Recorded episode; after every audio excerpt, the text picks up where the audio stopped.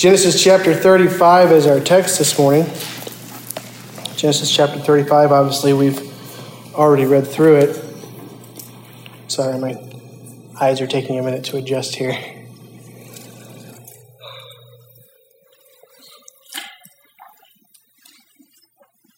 As I was reading through this passage, um, you know, it's interesting when you're preparing for a message, at least this is one of the things that I do. I, I probably read through it at least a hundred times.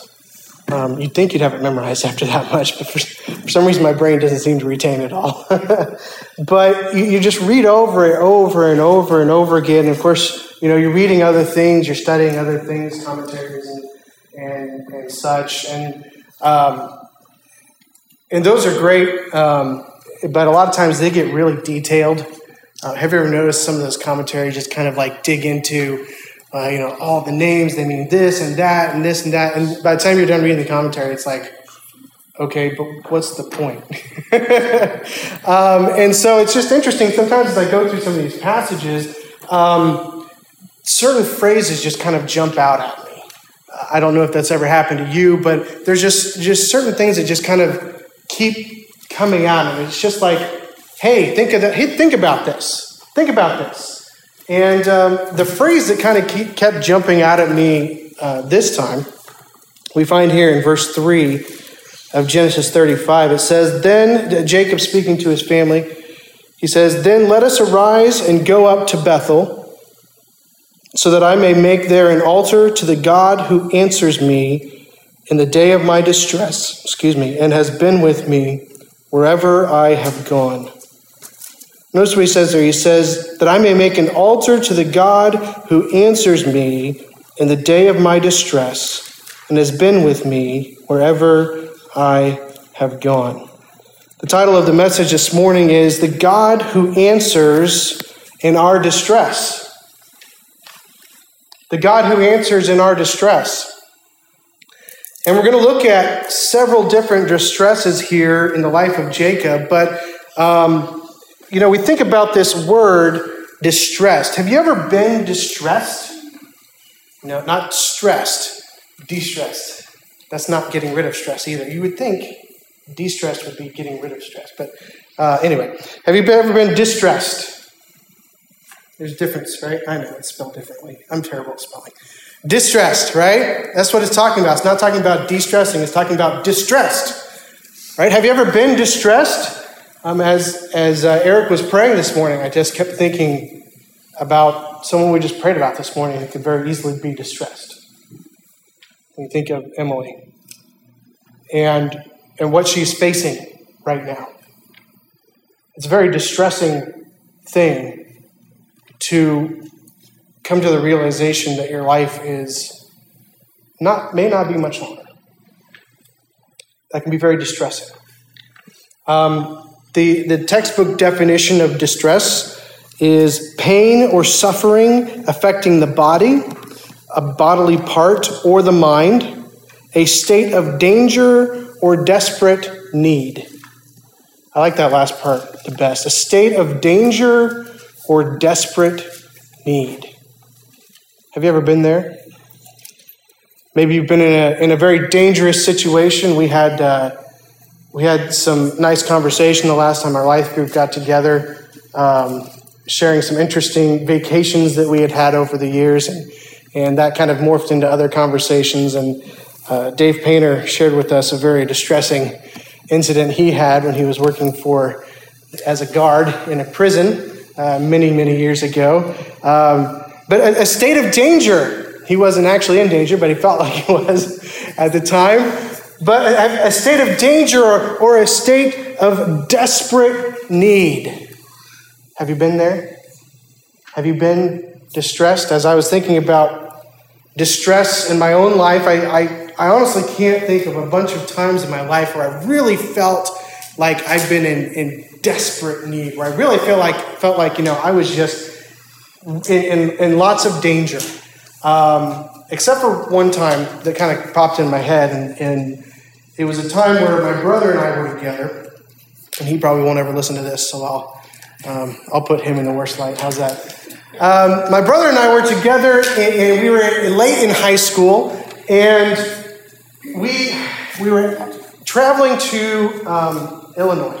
Both my grandparents, both sets of grandparents, lived in Illinois, lived in Decatur, Illinois. They were about 10 minutes away from each other. Um, so whenever we would take vacation, basically our vacations were to go to Illinois most of the time to visit grandparents. And, and so we would travel, we would stay at one grandparent's house, and then of course we'd go visit the other grandparents, um, you know, kind of back and forth. And, and over the years, my brother and I pretty much memorized the route from one grandparents to the other because we've just, I mean, it was every time. We dove three or four times in the week that we were there. We'd go back and forth between uh, these locations.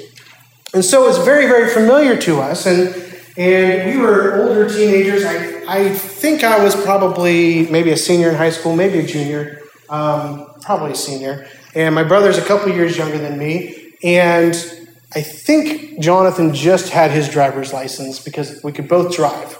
Um, I might have been might have been maybe a freshman in high school or college. I'm not sure. Um, but anyway, so we had asked since we were, you know, independent young men, if we could go hang out of our other grandparents' house because we had uh, relatives that lived next door and they like to play games. And if you know me, I like to play games. And uh, Jonathan liked to watch movies, so he would go watch movies and I'd go play games. And uh, so we asked if we could go over there and, and, and, hang out for a while and then come back. You know, we had the curfew, make sure you're back by X time. Um, and we got to take the car. It was just the two of us. And it was great. We went over there in the, in the afternoon and we, we hung out for supper and, and played some games and, and just, you know, had a good time. And then it was getting close to the time that we had to go back home. Well, Decatur, um, at least the area where my grandparents are, is not extremely populated. Um, so there's a, a, few lights over by the grandparents we started from, not so much by the grandparents' house that we were going to. And as we were going, again, this is a very familiar route, but as you know, things look different in the dark, do they not? And, uh, and there's this area here, there's, there's a. Uh, an intersection, and you pull up the, to the intersection and you turn left, and almost immediately after turning left, you get off and you get onto a, a rural highway. You go, go out and you pretty much take that straight out to my other grandparents' house. And um, we came up to the light and uh, we turned left and we kept going because we didn't even we didn't see the sign we didn't see the turn we didn't see anything it just was, it was looked completely unfamiliar to us. And we're driving, and we're driving, and we're driving, and we're like, man, aren't we supposed to turn sometime? You know, nothing was looking quite right. It didn't seem right. And, and of course, this was back before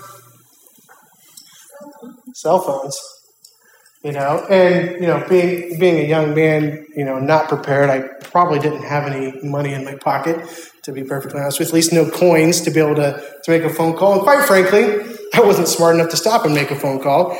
Um, and the worst part is i didn't have anybody's number.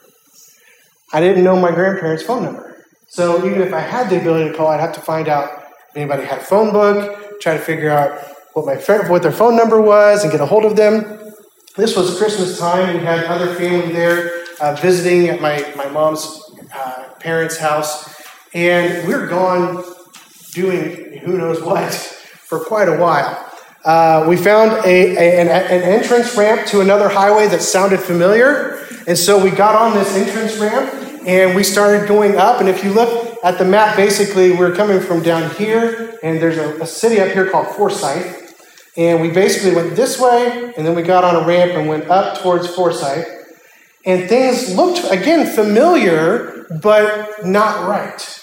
And I just remember driving. I was driving, and I remember my brother literally, like, almost screaming at me Pull over! Pull over! We've got to stop! We've got to do something else! Let me drive! And I'm just like, You are in no state to drive. All right? I am not pulling over. All right, of course, his version might be a little bit different. I was very calm and collected, of course. But, but I remember driving down this highway, and I guarantee you, we made this loop past the turn at least three times. because we knew we needed to be somewhere in here, but we couldn't figure it out. And uh, after a while, um, we finally realized where the turn was about the third or fourth time coming around and was able to make the turn. Okay, we know where we are. Five minutes later, we're at the, the grandparents' house. Come to find out, there were search parties out for us, trying to figure out where we were. Uh, thankfully, I think they did have some sort of communication with cell phones through work or something like that.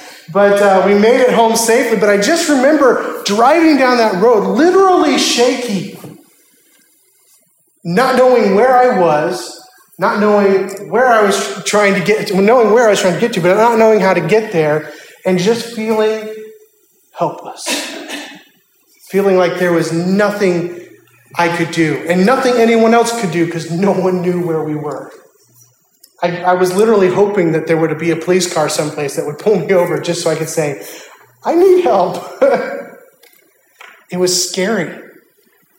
And, uh, and that's the only time that I can really think of, you know, that I would say I, w- I really felt distressed. Maybe you have a, a better story than that, um, scarier story than that, I don't know, of a time that you've been distressed.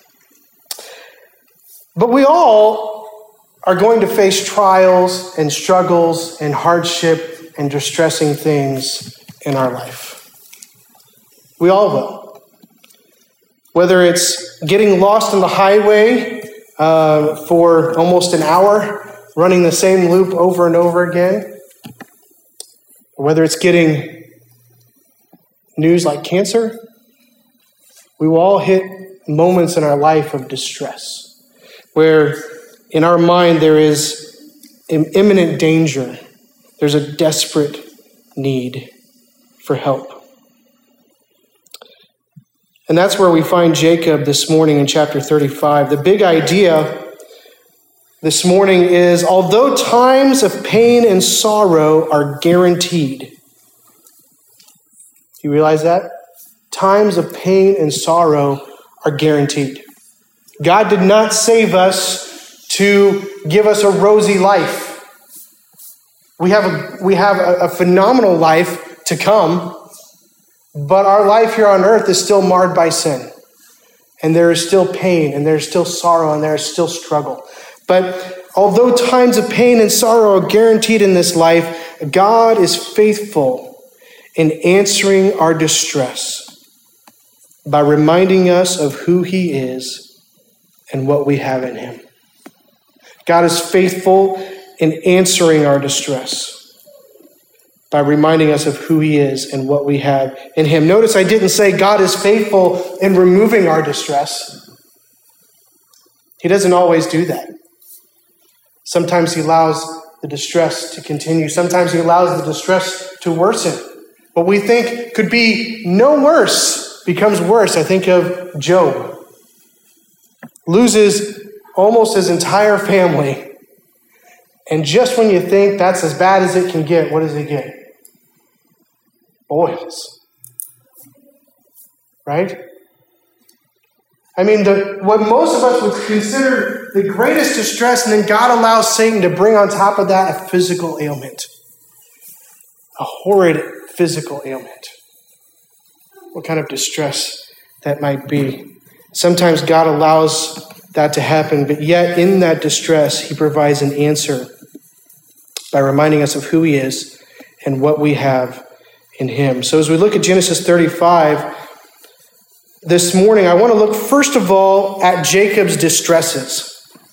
Jacob's distresses. I'm going to kind of break this down into two things. We're not going to go through uh, methodically through the passage. I want to look at all the different distresses because we, we've got distresses from the past uh, that Jacob's been through. We've got distresses that are going to be in the future, and we've got distresses that are given even here in this passage. Multiple things that could be distressing. And so I want to look at these different things about Jacob, and then I want to look at the way that God answers, the answers that God provides for Jacob by changing the way that he thinks. So let's look at Jacob's distresses. The first one is the original distress, and that is Jacob fleeing from Esau, right? That was a very distressful time. And of course, God met him in that distress, did he not? In fact, he met him in that distress where he's telling him to go now.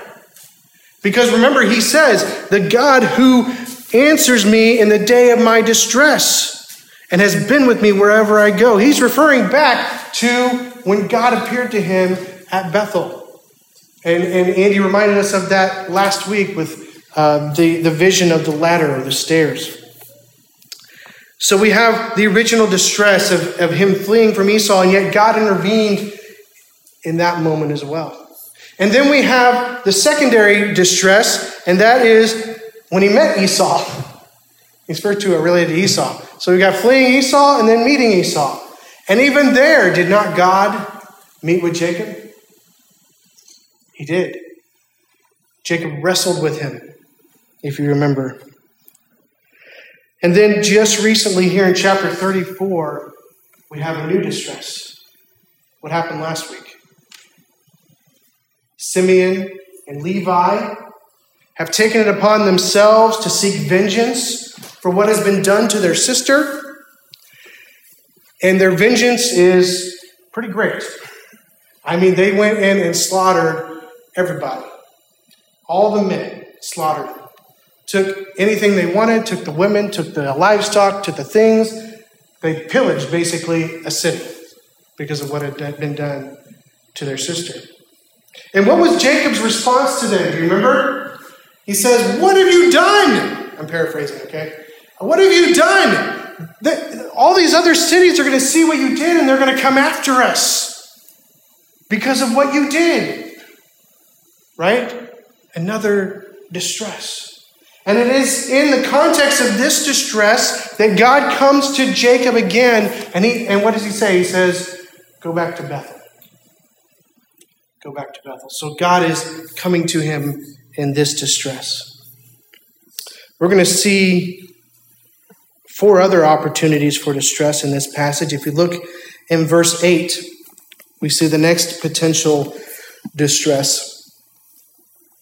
It says, And Deborah, Rebekah's nurse, died, and she was buried under an oak below Bethel. So he called its name Allon Bacuth. Now, again, these things just kind of feel thrown in there sometimes. And, uh, and but I want you to think about this. Who is Deborah? She's the nurse that came with Rebecca. And if you remember way back when the servant went to get Isaac's wife, Rebecca agreed and came, and they sent Deborah with her as her nurse, and she was basically Deborah's servant. She was her her her handmaid, for lack of a better term. All right, so she was a very close servant. She's some, someone that was with her from way back in the beginning. Potentially um, was was even her servant at the time when she was uh, a young child. And if you think about that relationship, um, you think about Jacob and Esau. And again, Scripture doesn't tell us this specifically, but um, but I just kind of I think about this relationship because you wonder why is why is she here with Jacob? Why isn't she with Isaac? After all, that's where she's been all these years, right? Why is she here with Jacob? And and this is just conjecture, but I think about you know the fact that we have Jacob was very much a homebody. We know Esau was a man of the field. He could go out. Jacob was was kind of a, a mama's boy, right? He he stayed home. I can't help but wonder if perhaps Jacob had a more mother type relationship with this servant. It's very possible this servant uh, was very much involved in, in taking care of him, um, perhaps even more than Esau, just depending on um, you know how that relationship worked. We, we obviously know there's favorites between Isaac and Rebecca, between the two boys, but maybe there's just this um, this different uh, attachment that Deborah and Jacob have because of the way that he was brought up. We don't know. Again, that's just conjecture. But it's interesting that she's here with him and not with Isaac. And so here's someone who, quite frankly, based on what we see here, was somebody that Jacob loved dearly.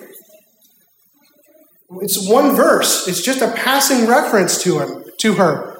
But what does it say? It says that Deborah, Rebecca's nurse, died and she was buried under an oak below Bethel.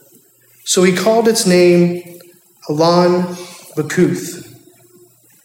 Does anybody know what that means? Allon Bacuth. It means oak of weeping. Oak of weeping. There was enough of an attachment between him and Deborah that he named the oak Oak of Weeping. This wasn't just some random servant that died, this was someone that was special to him.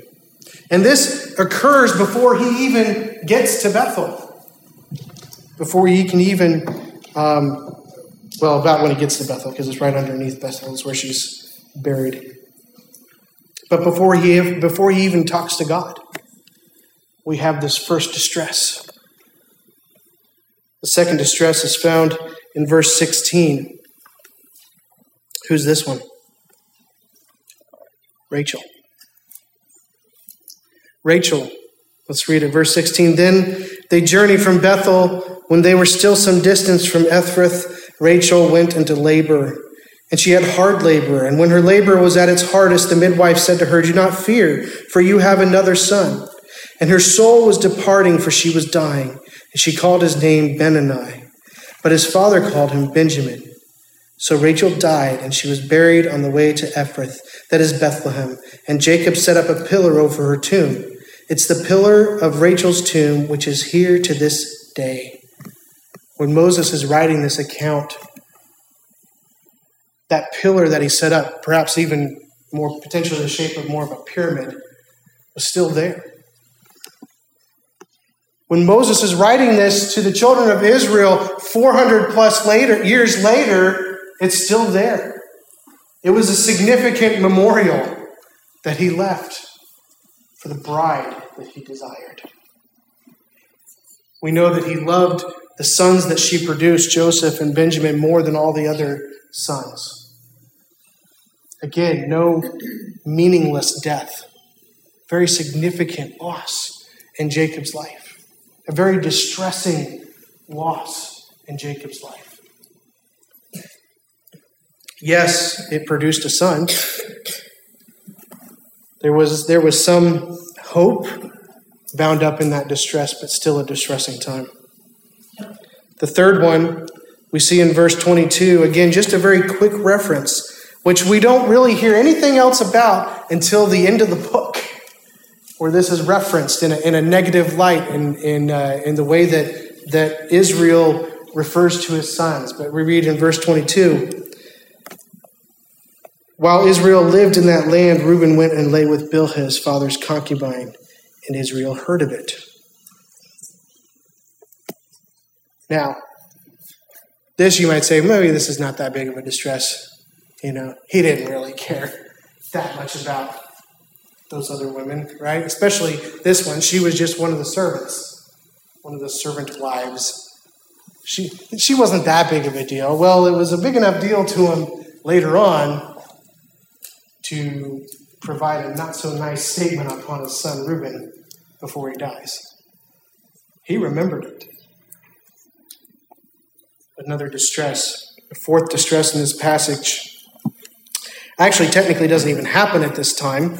But verses 27 through 29 says, And Jacob came to his father Isaac at Mamre or Kiriatharba, which is, in, which is Hebron, where Abraham and Isaac had sojourned. Now the days of Isaac were 180 years, and Isaac breathed his last, and he died, and was gathered to his people, old and full of days, and his sons Esau and Jacob buried him. As Moses is writing this, he's not really worried about the timeline so much because if you actually figure out the timeline, Isaac really doesn't die until after Jacob, after Joseph is lost. In fact, when Joseph is lost, uh, Isaac is only 168 years old, and it says here that he lived to be 180. So why, you know, why is Moses doing this? Well, in a sense, he's kind of closing the chapter on Isaac, right? We don't hear anything else really about Isaac after this point. We're moving on, really, not a whole lot about Jacob, but really we're moving on to Joseph, Of course, the, the one that we've all been waiting to study, right? Just make it through Genesis till we get to Joseph chapters. But that's he's closing the book here, and, he, and so he, he mentions another future event that's going to be a distressing event for Jacob, and that is the loss of his father. Of course, we know that there are two more that I'll throw in here. We haven't gotten to them yet. Joseph's disappearance will be a hugely distressing time for Jacob. He will lose the child, the firstborn of the woman that he loved the most, the woman that he worked 20 years for, or 14 years for, is just lost. As far as he knows, torn by a beast, dead. And then further on, we're going to see that he's going to be in danger of potentially losing the other son from this woman. As they come back and they say, when we go back, we got to take Benjamin with us. Otherwise, you know, they'll think we're spies. And there, you can just, as you read that passage, you can just hear the sorrow and the grief on his voice as he slowly gives in to the need for food and the distress. So Jacob has a lot of potential distress.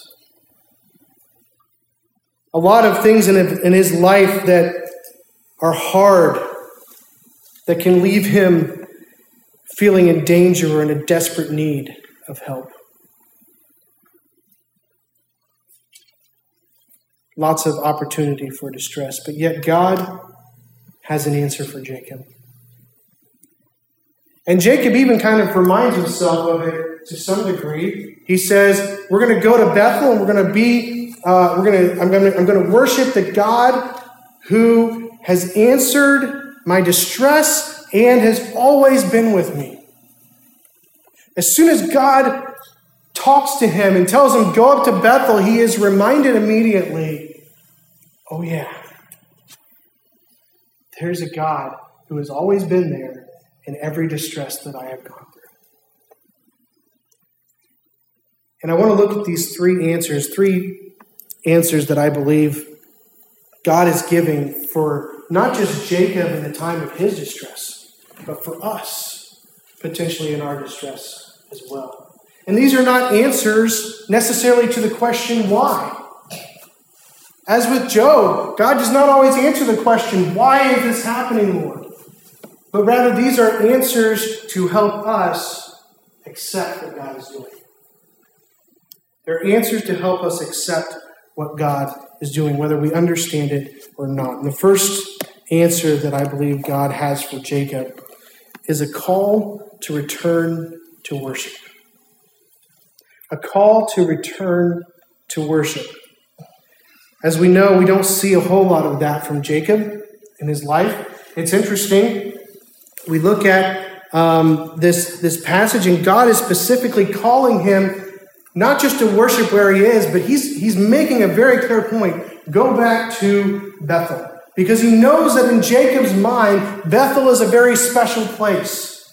It's a special place where God came to me. What did he say? In the day of my distress, right? It's a, it's a very it's a holy place.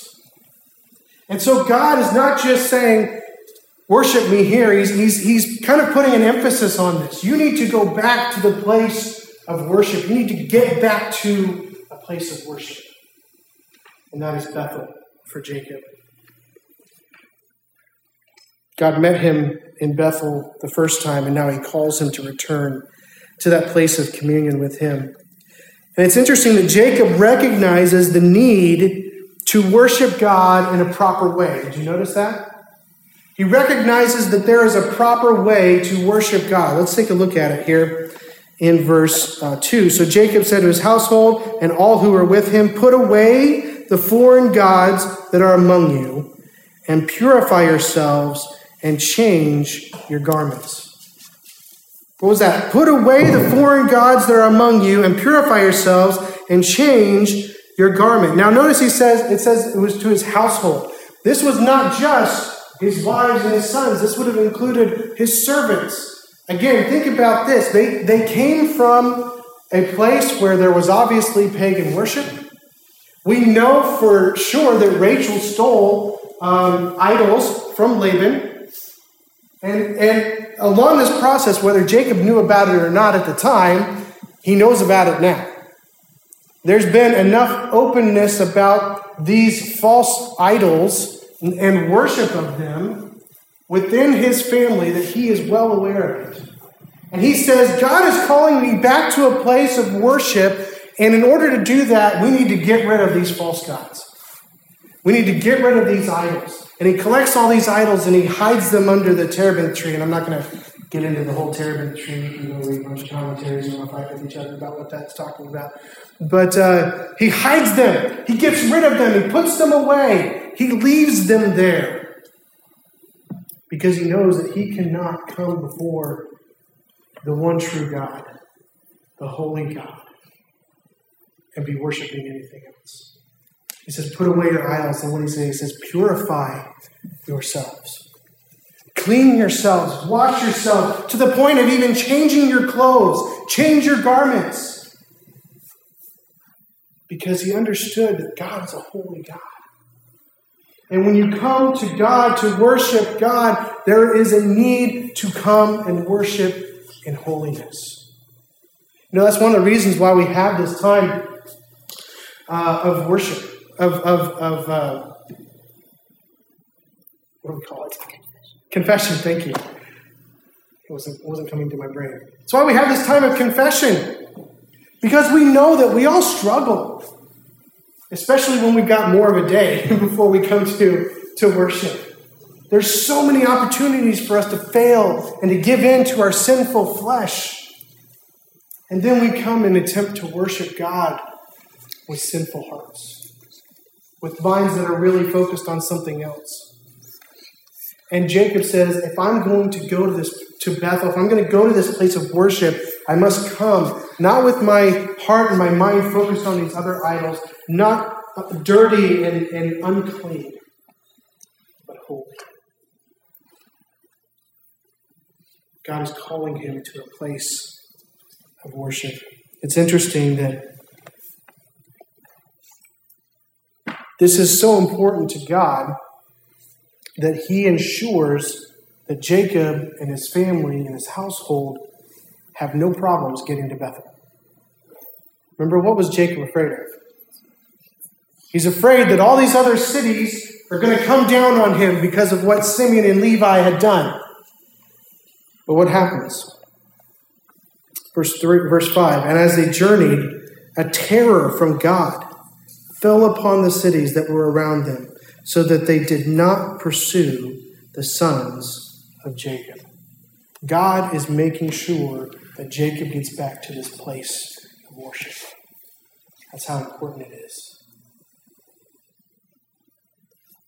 Place of worship. Jacob returns to this place where God had met him. And what does he do?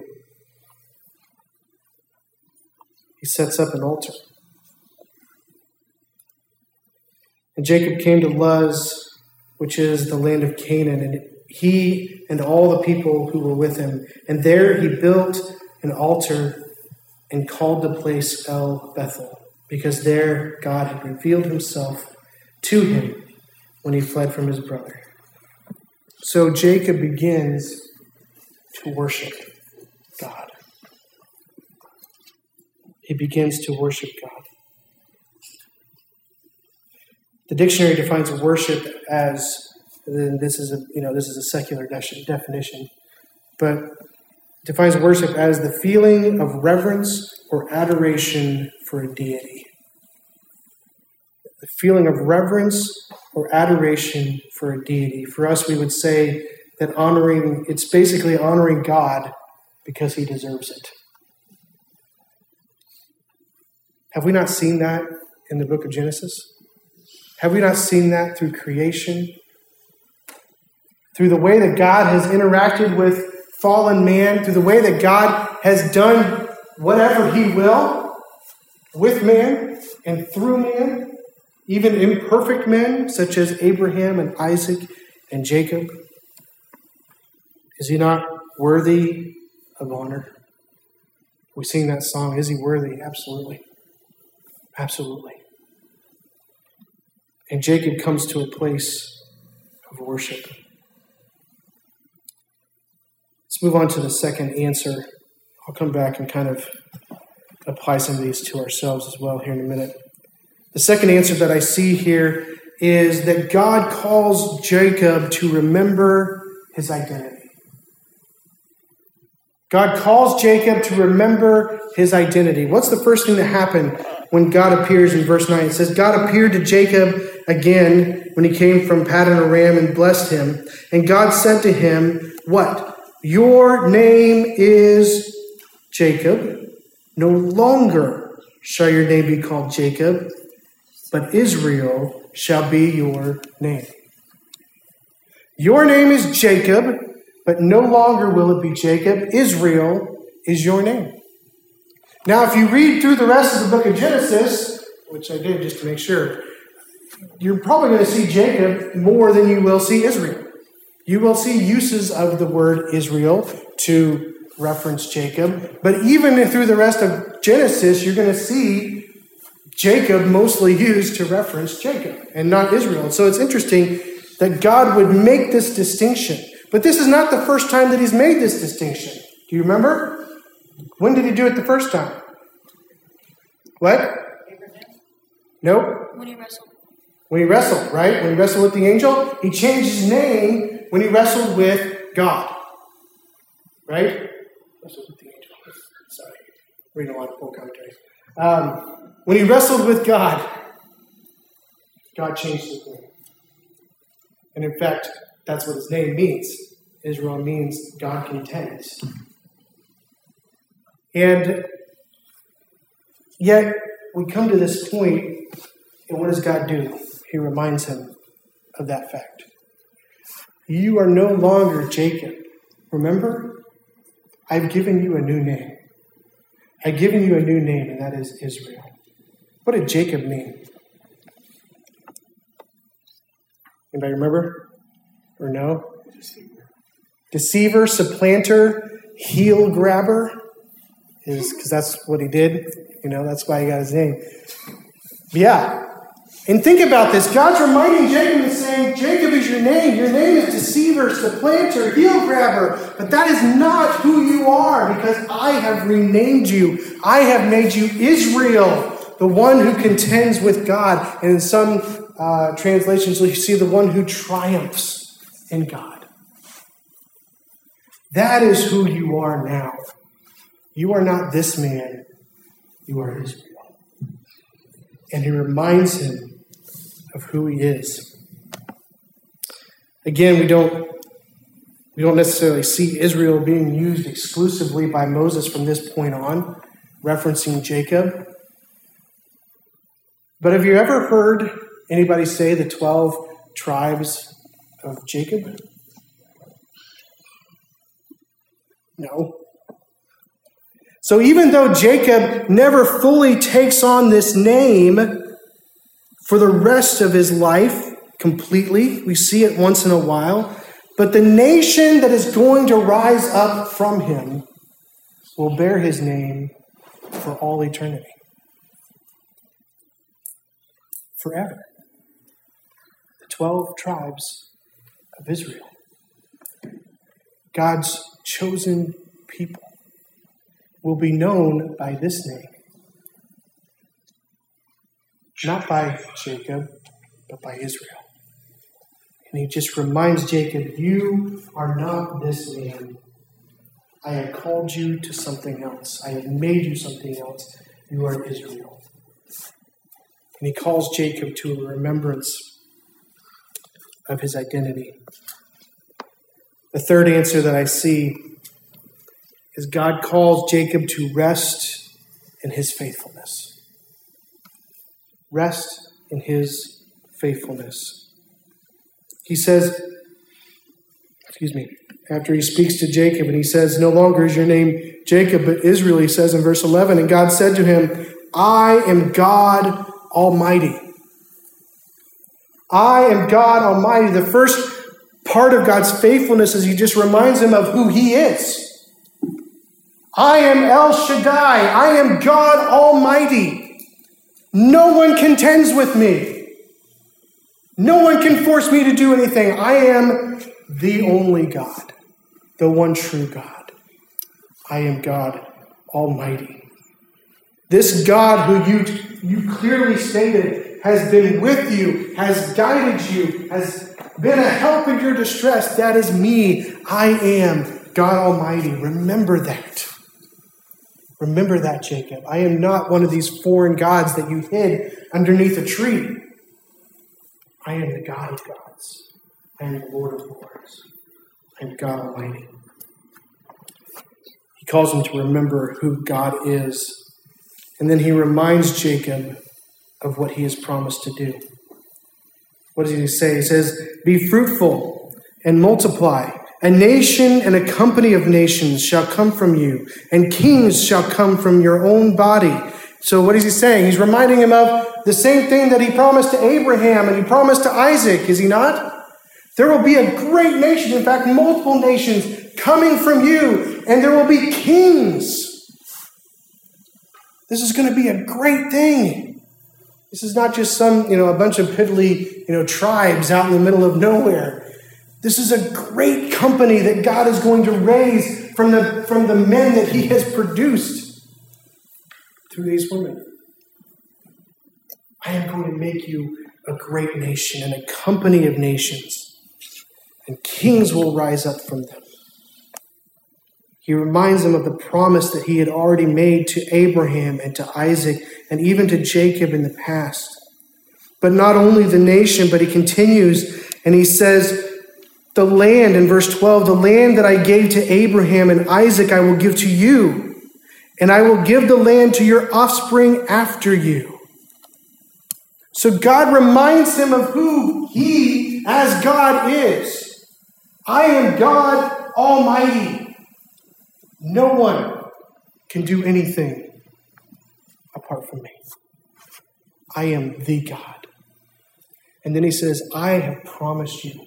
This is not the first time I've told you this, Jacob. I have promised you that you will be the father of a great nation and of many nations. And that you will possess the land and, and your offspring will possess this land that I promised way back to Abraham many chapters ago. And your father Isaac and you. Don't forget the promises that I have made. And as Jacob is reminded of these promises, we see God goes up from him. We don't know exactly how God was interacting with Jacob. It was apparently in, in a, some form of physical manifestation that he understood the presence of God there with him says that God went up from him in that place. And how did Jacob respond? Verse 14 And Jacob set up a pillar in the place where he had spoken with him, a pillar of stone, and he poured out a drink offering on it and poured oil on it. Jacob responds to this reminder of who God is and what he has promised the fact that he has fulfilled his promises in the fact in the in the past gives Jacob the confidence that he will fulfill the promises that he has made to him. And Jacob gives these offerings to God in worship. God's answers for distress in Jacob's life was not to remove the distress. He's going to have a lot of distress. And I can't say that Jacob necessarily learned this one time and was good to go. Because how many of us learn something one time and are good to go in the spiritual life? We see him having a hard time with some of these distresses. He's not perfect. But God gives him three answers to dealing with distress and that is to return to a place of worship, to remember our identity, and to rest in God's faithfulness. And the same is true for us. When we come to these times of distress in our life, these three answers that God gave to Jacob are answers that work for us too. The Word of God is not just an old dusty book about historical things, it is applicable to our lives today, and these three answers can help us get through the distress of our life. That first one, to return to worship. God is honored when we worship Him, especially in the day of our distress, because when we worship God, our focus is on Him. It's not in our distress, it's not in our troubles, it's not in our feelings, it's on Him. If we're worshiping Him properly, our focus is on Him. I think of Matthew 6, 25 through 34. Jesus says, Therefore I tell you, do not be anxious about your life. Don't get distressed. What you will eat or what you will drink or about your body, what you will put on, is not life more than food and the body more than clothing? Look at the birds of the air. They neither sow nor reap nor gather into barns, and yet your heavenly Father feeds them. Are you not of more value than they? And which of you, by being anxious, can add a single hour to his lifespan? And why are you anxious about clothing? Consider the lilies of the field, how they grow, they neither toil nor spin. Yet I tell you, even Solomon in all his glory was not arrayed like one of these.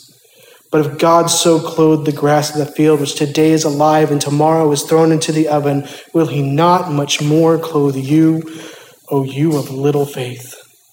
Therefore, do not be anxious, saying, What shall we eat, or what shall we drink, or what shall we wear? For the Gentiles seek after these things, and your heavenly Father knows that you need them all. But what does he say? Seek first what?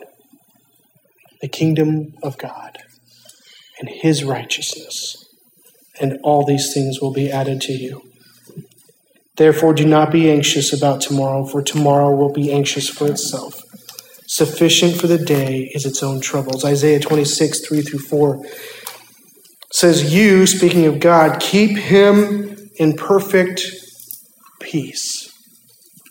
When? When his mind is stayed on you, because he trusts you. Trust in the Lord forever, for the Lord God is an everlasting rock. When we come to God and worship, we are reminded that He is the one where our focus should be. Philippians 4 4 through 9 says, Rejoice in the Lord always. Again, I will say, Rejoice. Let your reasonableness be known to everyone. The Lord is at hand. Do not be anxious about anything, but in everything, by prayer and supplication with thanksgiving, let your requests be made known to God. Isn't that one of the ways that we worship Him? Through prayer. And what will happen? And the peace of God, which surpasses all understanding, will guard your hearts and your minds in Christ Jesus. Finally, brothers, whatever is true, whatever is honorable, whatever is just, whatever is pure, whatever is lovely, whatever is commendable, if there is any excellence, if there is anything worthy of praise, think about these things. What you have learned and received and heard and seen in me, practice these things and the God of peace will be with you. When we worship God in the times of our distress, He provides peace. That doesn't mean He's going to take the distress away, but he, it means that He gives us peace to go through it. That's one of God's answers. His second answer remember who you are. We have been bought with a price. The blood of Jesus Christ. We are no longer slaves to sin. We are no longer slaves to our own passions. But we are Christ. We are free. Several passages to remind us of that this morning 2 corinthians 5.17 therefore if anyone is in christ he is a new creation the old has passed away behold the new has come a new creation. Do you remember that in your time of distress? That we don't have to be caught up in the problems that are going on around us because we have something new.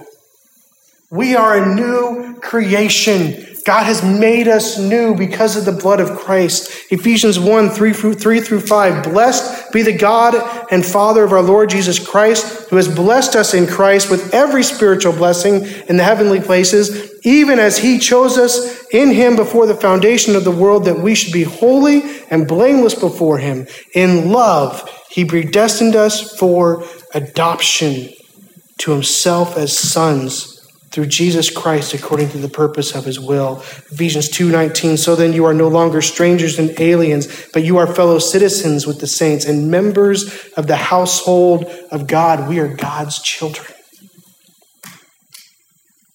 That is who we are in Christ. That is what we should be reminded of as we go through these struggles is that these struggles on earth are temporary. But we are God's children and we have a home in heaven. Ephesians 4 17 through 24. A lot of scripture. I'm going to read it all. I'm sorry.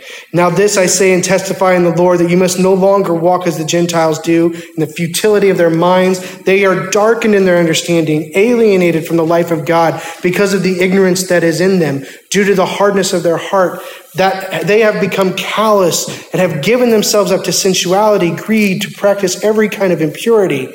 But that is not the way you learned Christ. Assuming that you have heard about him and were taught in him, as the truth is in Jesus, to put off your old self, which belongs to your former manner of life and is corrupt through the deceitful desires, and to be renewed in the spirit of your mind, and put on the new self, created after the likeness of God in true righteousness and holiness. A new creation. Romans 8, 12 through 17. So then, brothers, we are debtors, not to the flesh to live according to the flesh. For if you lived according to the flesh, you will die. But if the spirit, but in by this, but if by the spirit you put to death the deeds of the body, you will live. For all who are led by the Spirit of God are sons of God. For you did not receive the spirit of slavery to fall back into fear, but you have received the power of adoption as sons, by whom we cry, Abba, Father. The Spirit Himself bears witness with our spirit that we are children of God, and if children, then heirs, heirs of God, and fellow heirs with Christ, provided we suffer with Him, in order that we may also be glorified. Part of that distress is what glorifies us, so that we suffer with Him. Galatians 3 26 through 29. For in Christ Jesus you are all sons of God through faith. For as many of you as were baptized into Christ have put on Christ. There is neither Jew nor Greek, there is neither slave nor free, there is no male or and female, for you are all one in Christ. And if you are Christ, then you are Abraham's offspring, heirs according to the promise.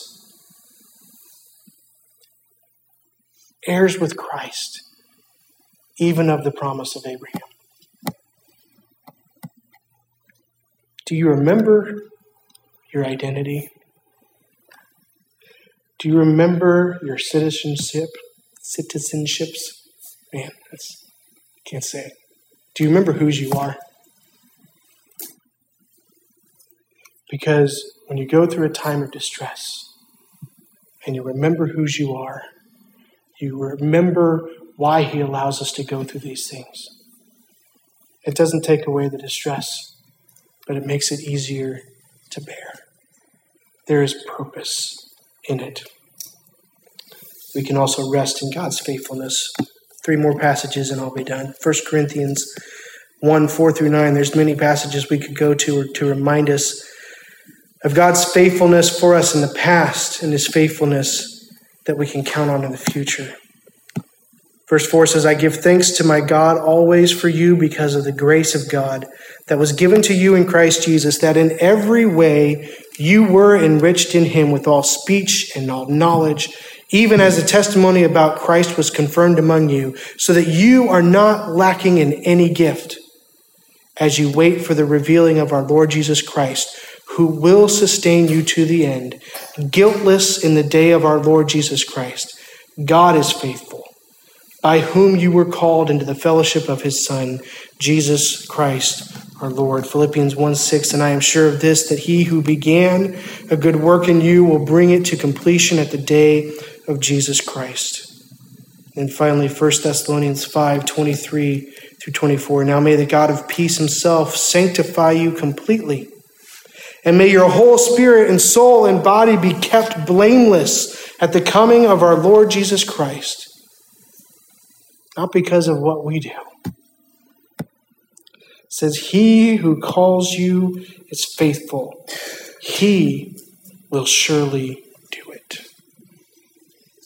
Aren't you glad that nothing pertaining to salvation and eternity is up to us. Because if it were up to us, we would fail. We've already failed. We can in no way measure up to what God requires of us. But he who calls you is faithful, he will surely do it when we remember the faithfulness of God.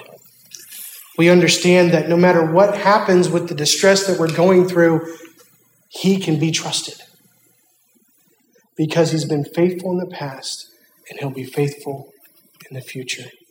I don't know what distresses you might be going through. Maybe to one person, your distress doesn't seem like much. And maybe to you, someone else's distress doesn't seem like much. But we all go through periods of struggle and heartache and sorrow and pain. Some of it for weeks and months and years and decades. God didn't promise J- Jacob a specific end to his distress. In fact, he's going to have more of it in the chapters to come. But what he did give him is an answer. Remember who I am. Worship me and remember what you have because of me. When our focus is on God, it doesn't matter what we're going through because He is greater than any of it. Father, we thank you that you are a sovereign God And that sovereignty at times means that you bring into our lives things that are painful, things that we do not look forward to. Even though James tells us to count it all joy when we fall into these trials and temptations, Lord, it's hard for us to do so. Because we so often look on the outward things, the pain and the heartache and the sorrow, and we so often forget to look to you. And Lord, oftentimes when we look at you, it's not with a heart of worship, but rather it's a heart of anger and questions, desiring for you to change things. But God, we thank you that you don't always change things, that you allow us to go through these struggles to make us more like Jesus Christ to bring about our glorification, our sanctification. We thank you for that promise. And Lord, I pray for, for us as we go through these trials, for these people who are here this morning, many of them going through different trials. Some would even call them distresses. Lord, we know that there will be trials and tribulations to come. You've not offered us a life of ease. In fact, you've offered us a life of pain, a life of, of the world coming against us. That's what you've promised us, Lord.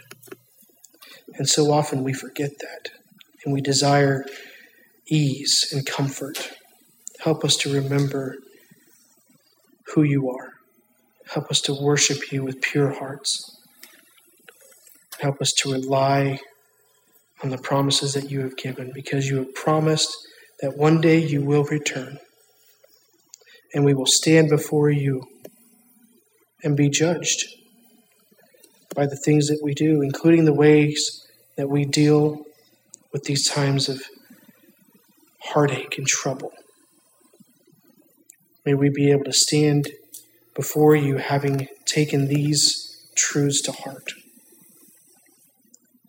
And may you be able to say to us, Well done, good and faithful servant. Enter into the joy of your master.